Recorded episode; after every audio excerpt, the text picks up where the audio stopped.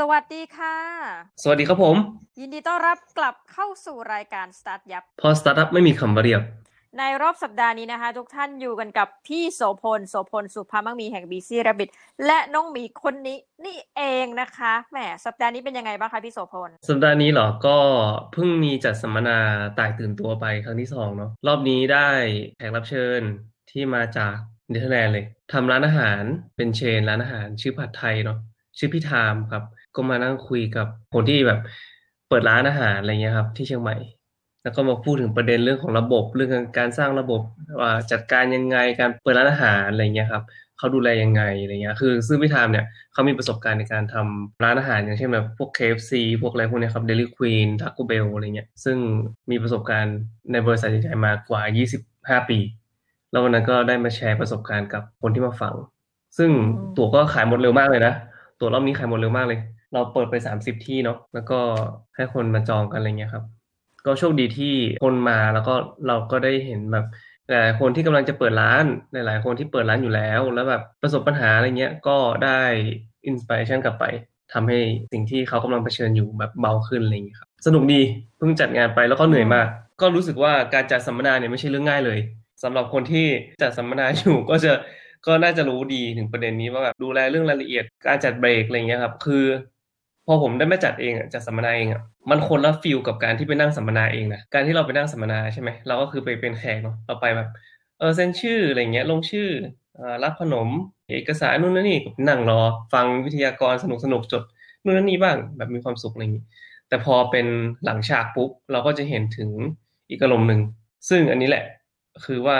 เราก็ทำให้แบบสิ่งเหล่านี้มันทำให้เราเห็นว่าเฮ้ยงานแต่ละอย่างอะมันมี detail ของมันมันมีรายละเอียดของมันที่ ถ้าสมมุติเราไม่ได้ทำจริงๆอะเราจะไม่รู้เลยนี่นะคะ เอาแหละ วันนี้จะมาเข้าเรื่องมากันดีเข้ากว่าดึงมาเข้าเรื่องเลย ดึงมาเข้าเรื่องเลยอยากจะคุยเรื่องของการทำสตาร์ทอัพนั่นแหละว่าเอ่อถ้าสมมุติว่าเราไม่ได้ทำสตาร์ทอัพเรามองจากข้างนอกหรือเอ่อเราเห็นจากคนอื่นๆทำหรือว่าจากได้ยินจากคนอื่นๆมาเนี่ย เรามันจะมีความเชื่อบางอย่างเนาะเกี่ยวกับสตาร์ทอัพ ซึ่งบางทีอะถ้าสมมติเราไม่ได้ลงมือทำจริงๆอะเราจะไม่รู้เลยว่าความเชื่อนั้นอะมันอาจจะไม่ได้เป็นจริงตามที่เราคิดก็ได้ ซึ่งก็มาเป็นหัวข้อของวันนี้ เราจะพูดถึงเรื่องของ Startup Myth Myth ก็คือแบบความเชื่อผิดๆหรือว่าความเชื่อที่แบบพูดกันต่อมาว่าเออเนี่ยสตาร์ทอัพมันต้องเป็นแบบนั้นแบบนี้อะไรเงี้ยครับ วันนี้ก็จะมาพูดถึง 4 ประเด็นที่อยากจะแชร์ให้กับทุกคนฟัง เพราะว่าที่จริงอันนี้ไม่ใช่เป็นประเด็นที่ผมจะไปพูดกับน้องๆที่งานพรุ่งนี้ด้วย วันพรุ่งนี้เป็นไปเป็นแขกรับเชิญเนาะไปคุยถึงการทำสตาร์ทอัพให้กับ young entrepreneur ครับ ประมาณเนี้ยครับ ว่าเป็นแบบเด็กรุ่นใหม่ๆ ที่กำลังจะทำสตาร์ทอัพของตัวเองอะไรเงี้ยครับ ก็เขาเชิญให้ไปแชร์ประสบการณ์ความสะบักสะบอมเนาะให้น้องๆฟังอะไรประมาณนี้ โอเค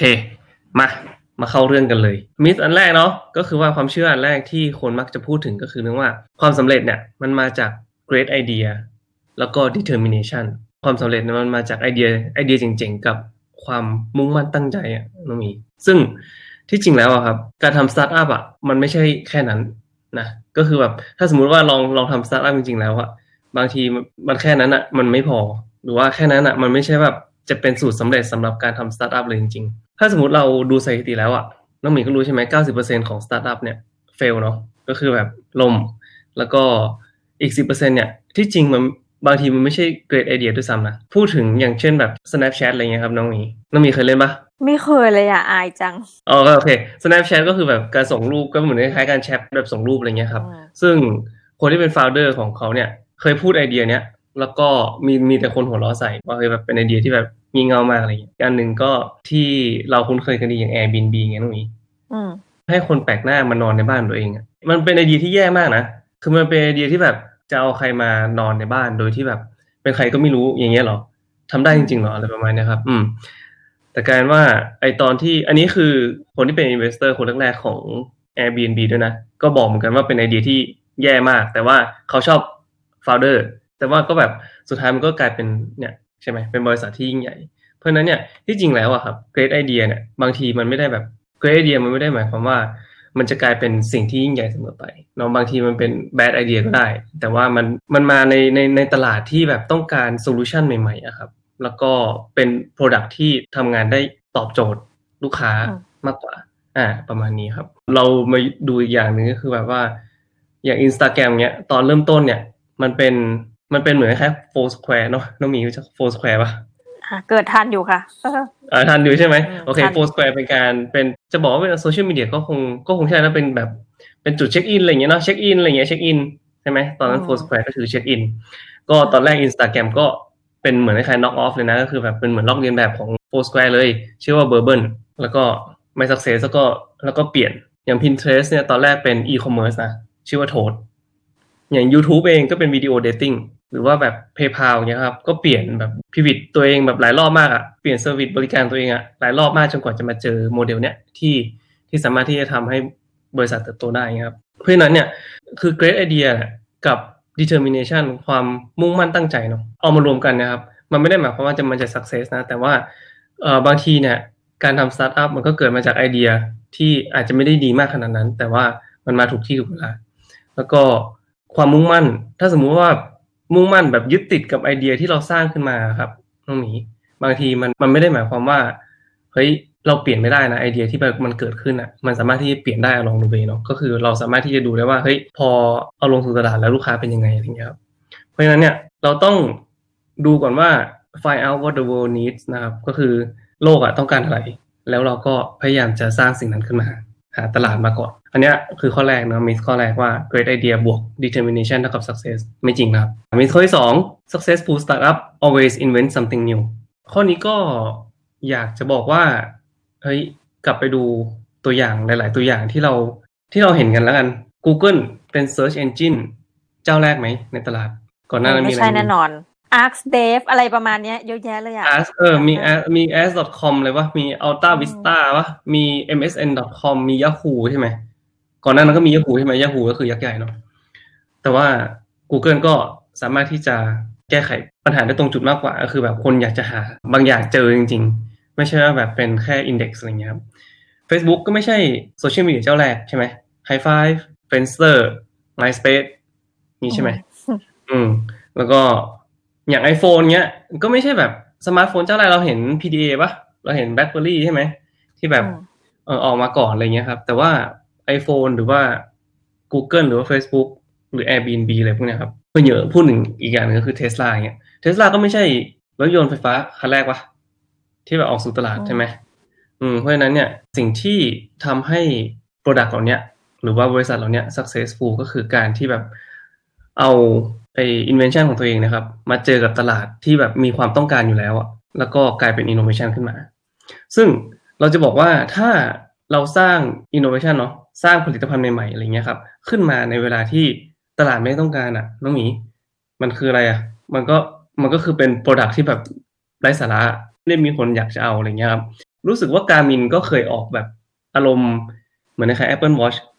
ก่อนที่จะมี Apple Watch นะ ก็คือแบบ มีจับนาฬิกานาฬิกาอะไรเงี้ยครับ ก่อนหน้านั้น แล้วก็เฟลไป จนอืมเออ Apple Watch มาเปิดตลาดอะไรเงี้ยครับ มันก็กลายเป็นว่า เออ แบบโลกก็เริ่มแบบหันเข้ามาสู่ wearable product มากขึ้น เพราะฉะนั้นเนี่ย บางทีอะครับ สินค้าที่เราสร้างขึ้นมาหรือ product ที่เราสร้างขึ้นมาเนี่ยครับ มันต้องถูกจังหวะถูกที่และถูกเวลาเนาะแล้วก็อาจจะเป็นสินค้าใหม่ หรือว่าจะเป็นไอเดียที่แบบเคยมีมาแล้วก็ได้ เราไม่จำเป็นที่จะต้องสร้างไอเดียใหม่ แต่ว่าต้อง make sure ว่ามีตลาดรองรับ แล้วก็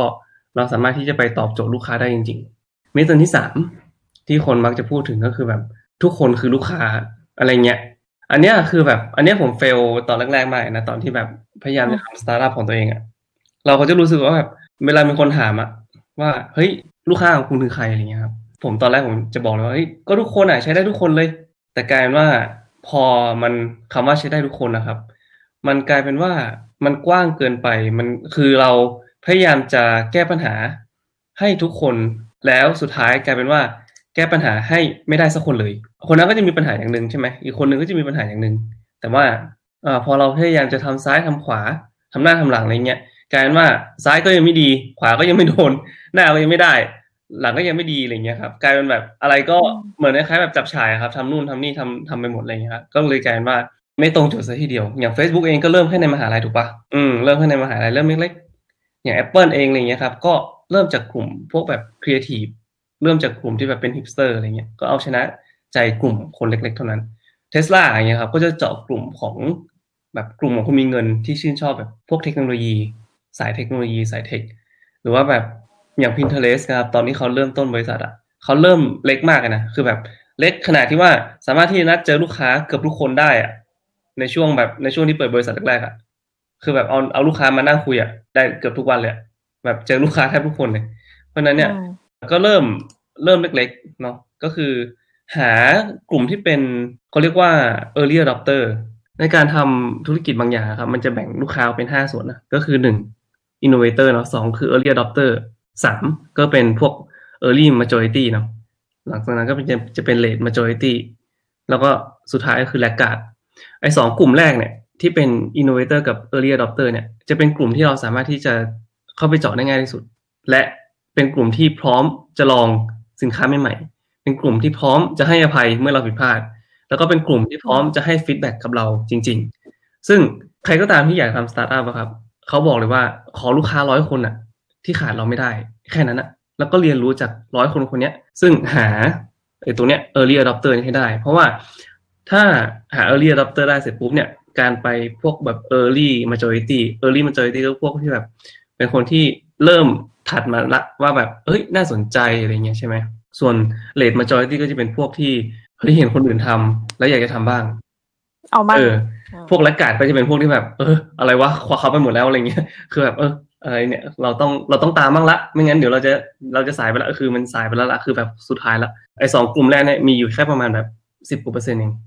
ส่วนไอ้สองกลุ่มกลางๆนะครับ early majority กับ late majority เนี่ยเจ็ดสิบเปอร์เซ็นต์เลยทีเดียวนะ แต่ว่ากว่าจะไปถึงพวกเขาที่ทำเงินได้เยอะๆเนี่ย เราต้องหา early adopter ให้ได้ก่อนเนาะหาลูกค้าร้อยคนแรกที่ขาดเราไม่ได้ หลังจากนั้นก็ค่อยเก็บ feedback แล้วก็ทำ design thinking นึงใช่ไหมสร้าง MVP เก็บ feedback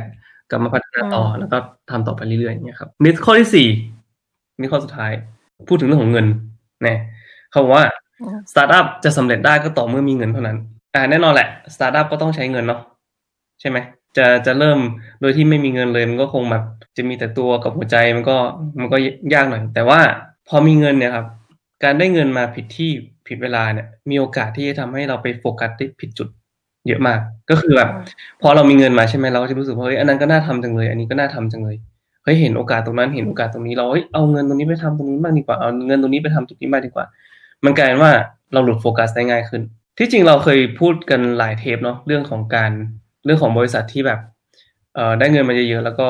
เอาไปใช้ในผิดจุดใช่ไหมเดี๋ยวลองไปฟังกันเอ่อในเทปก่อนก่อนหน้านั้น แต่ว่ามันก็มีเนี่ยจริง ๆนะคือแบบตัวอย่างหลาย ๆ ตัวอย่างในหลายบริษัทที่แบบว่าเป็นอย่างเงี้ยที่ได้เงินมาแล้วก็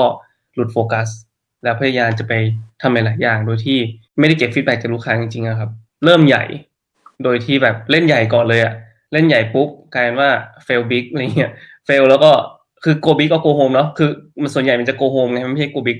คือได้เงินมาเสร็จปุ๊บก็ go home เลยอะไรเงี้ยเพราะฉะนั้นเนี่ยการที่เริ่มแบบ lean แล้วก็เริ่มแบบโฟกัสเนี่ยจะทำให้เราสามารถที่จะเจาะกลุ่มได้ง่ายขึ้นเนาะการที่เรามีเงินไม่มากทำให้เราตัดสินใจอย่างละเอียดมากขึ้นว่า การระมัดระวังในการเข้าในตลาดการทดสอบตลาดการทดสอบลูกค้าของเราการสร้าง MVP ขึ้นมา เราต้องรู้ว่าเนี่ย เราต้องใช้เงินให้น้อยที่สุดเท่าที่จะเป็นไปได้ใช่ไหมครับ แล้วก็ทำให้ทำให้สามารถที่จะเอาสินค้าของเราเนี่ยไปเทสกับตลาดได้จริง ๆ เพราะฉะนั้นเนี่ยยิ่งเวลาเรารับเงิน VC มานะครับ VC เขาจะเริ่มแบบ expect ละ คือตอนแรกมันยังเป็น angel เนาะยัง angel มันยังมันยังอารมณ์เหมือนคล้ายๆกับแบบพ่อแม่เพื่อนอะไรเงี้ยยังพอคุยกันได้ใช่ไหมแต่พอมันเป็น VC เป็นเป็นบริษัทใหญ่ปุ๊บอย่างเงี้ยครับเข้ามาเข้ามา VC ในสตาร์ทอัพของเราเนี่ยเราก็จะรู้สึกว่าเฮ้ย เราต้องคือเขาแบบเริ่มกดดันอะว่า เออเนี่ย เอาเงินมาวางเท่านี้ เป้าหมายของคุณคือหนึ่งพัน user ห้าพัน user หนึ่งหมื่นหนึ่งหมื่น user ภายในสามเดือนอะไรเงี้ยพยายามจะบิวโดยที่บางทีอะคุณบิวแบบฟีเจอร์ใหม่ๆ เพิ่มฟีเจอร์ใหม่ๆ โดยที่ยังแบบไม่ทันได้จะเก็บ feedback จากลูกค้าเลยอะไรเงี้ยครับ จะมาพูดถึงแอปหนึ่งชื่อว่าไม่เคยได้ Color ยินเลยค่ะน้องหมีรู้จัเอากไหมเลย Color เนี่ย Color เนี่ยมันเหมือนอารมณ์เหมือนคล้ายๆ Instagram คือเริ่มพร้อมๆ กับ Instagram Instagram เริ่มประมาณปี 2010 เนาะ Color เริ่มประมาณปี 2011 ซึ่ง Color เนี่ยเป็นโฟโต้แชร์ลิงแอปเหมือนกัน แต่อารมณ์เหมือนคล้ายๆกับว่าเป็นเอ่อเป็นการรวบรวมรูปที่ของเพื่อนที่อยู่ใกล้ๆในบริเวณเดียวกันอะอย่างน้องหมีอ่ามาเชียงใหม่ใช่ไหมเดินทางมาเชียงใหม่มาเที่ยวเชียงใหม่ไปเที่ยวแบบแถวเนี้ยแถวหางดงแถวกาดฝรั่งอะไรเงี้ยถ่ายรูปไปแชร์ แล้วผมก็อยู่แถวนี้พอดีผมก็ถ่ายรูปไปแชร์อะไรเงี้ยครับเราก็สามารถที่จะเห็นรูปของกันได้อืมโดยที่ว่ามันเป็น location base ในสมัยนั้นอะ มันเป็นอารมณ์เหมือนคล้ายกับแบบเฮ้ยเป็นเทคโนโลยีใหม่ คืออินสตาแกรมก็ยังไม่มีไงอินสตาแกรมมีก็คือแบบกดแชร์เนาะก็คือแบบถ่ายรูปกดแชร์ถ่ายรูปกดแชร์ แต่นี่คือแบบเป็นเหมือนแบบ location base ด้วยอะไรเงี้ยครับแบบรวมรูปมารวมกันนู่นนั่นนี่ ซึ่งจังหวะนั้นเป็นอะไรที่ใหม่มาก แล้วก็ได้เงินระดมทุนไป 41 ล้านนะแอปยังไม่ได้เริ่มเลยซ้ำแล้วก็ขึ้นชื่อว่าเป็น Facebook killer เลยนะ คือแบบทุกคนจะบอกโอ้โหเนี่ยเป็นคือไฮไฮมากอะคือแบบโอ้โหแบบเป็นสุดยอดของแอปเลยนู่นนั่นนี่อะไรเงี้ยครับ CEO ซื้อโดเมนของ color.com สามแสนห้าหมื่นเหรียญในการซื้อโดเมนไป จ้างพนักงานหัวกะทิจาก Apple กับ LinkedIn ประมาณ38คน ตั้งแต่เริ่มบริษัทเลยคือแบบไม่ go big ก็ go home อะคือจังหวะเนี้ยคือแบบได้เงินมาแล้วใช่ไหมอืมก็คือปีหนึ่งต่อมาเจ๊งเรียบร้อยเรียบร้อยเลยจบก็คือว่าไม่มีคนใช้คือสินค้าที่ออกมาเนี่ยมันไม่ตรงกับความต้องการของลูกค้า เนี่ยแหละ คือกลับไปถึงจุดจุดแรกเนาะ จุดเอมีที่สองอที่บอกว่า great idea เท่ากับ success อะที่จริงมันไม่จริงนะ เพราะว่ามันเป็น great idea ก็จริง แต่ว่าคนยังไม่คุ้นชินกับ location based photo sharing อะไรเงี้ยครับ แล้วการเราต้องไปเปลี่ยนพฤติกรรมเขาหรือว่าหลาย ๆ อย่างเนี่ยมันทำให้มันเสีย cost เยอะ อีกอย่างหนึ่งก็คือเรามีคู่แข่งอย่าง Instagram ที่อยู่ในตลาดอยู่แล้ว ในตอนนั้นมี Instagram มี Path เนาะ Path ก็เรียบร้อยไปแล้ว Instagram ก็เริ่มแบบ pick up มีหลายล้าน user ต่อ หลายล้าน user active user ต่อเดือนอะแล้วก็ตอนที่ Color เริ่มรู้สึกว่าจะมีประมาณห้าหมื่นมั้งห้าหมื่นคนอะไรอย่างเงี้ยครับทั้งทั้งที่มันแบบได้ hype เยอะมากนะ แต่ก็ไม่มีคนใช้คือ มีแบบ attrition rate สูงมากคือแบบโหลดมาลองใช้ลบโหลดคือแบบสูงมากคือแบบสูงจนแบบไม่มีคนแทบจะไม่มีคนเก็บแอปไปเลยอะโหลดมาเสร็จปุ๊บ ลองใช้ครั้งหนึ่งแล้วก็ลบแอปทิ้งเลย ถ้ามาเทียบกับ Instagram ตอนนั้นปี 2010อ่าเริ่ม ด้วยพนักงานสองคน ด้วยเงินประมาณ5แสนเหรียญสุดยอดอะเราจะรู้สึกเลยว่าเออเนี่ยที่จริงแล้วอะอะเงินสำคัญจริง แต่ว่ามันไม่ได้แบบ มันไม่ได้เป็นตัวกำหนดทุกอย่างเนาะเราก็ต้องกลับมาที่คำถามแรกว่าอะเรา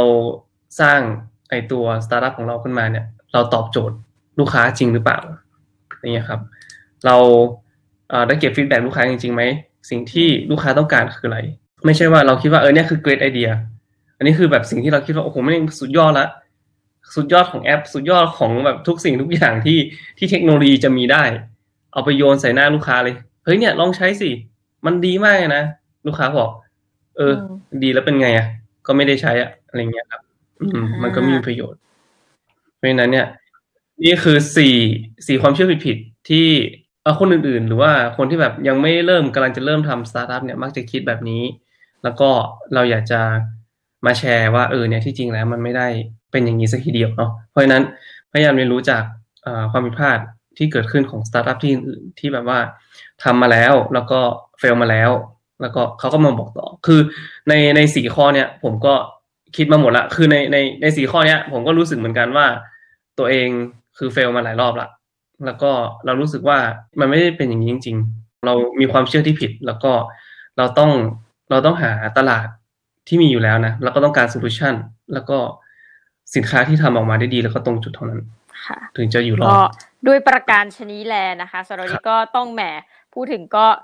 อย่าหาทำเหมือนกันเนาะเป็นเรื่องราวของสตาร์ทอัพอืมนะคะ ก็อย่าหาเป็นความเชื่อผิดๆแล้วกัน แล้วก็ไม่ได้เป็นข้อเท็จจริงเสมอไปอย่างนี้ก็ฝากไว้สำหรับคนที่อยากจะทำสตาร์ทอัพแล้วก็เอาจริงๆ มันก็ปรับใช้ได้กับธุรกิจแทบทุกประเภทเลยเนาะ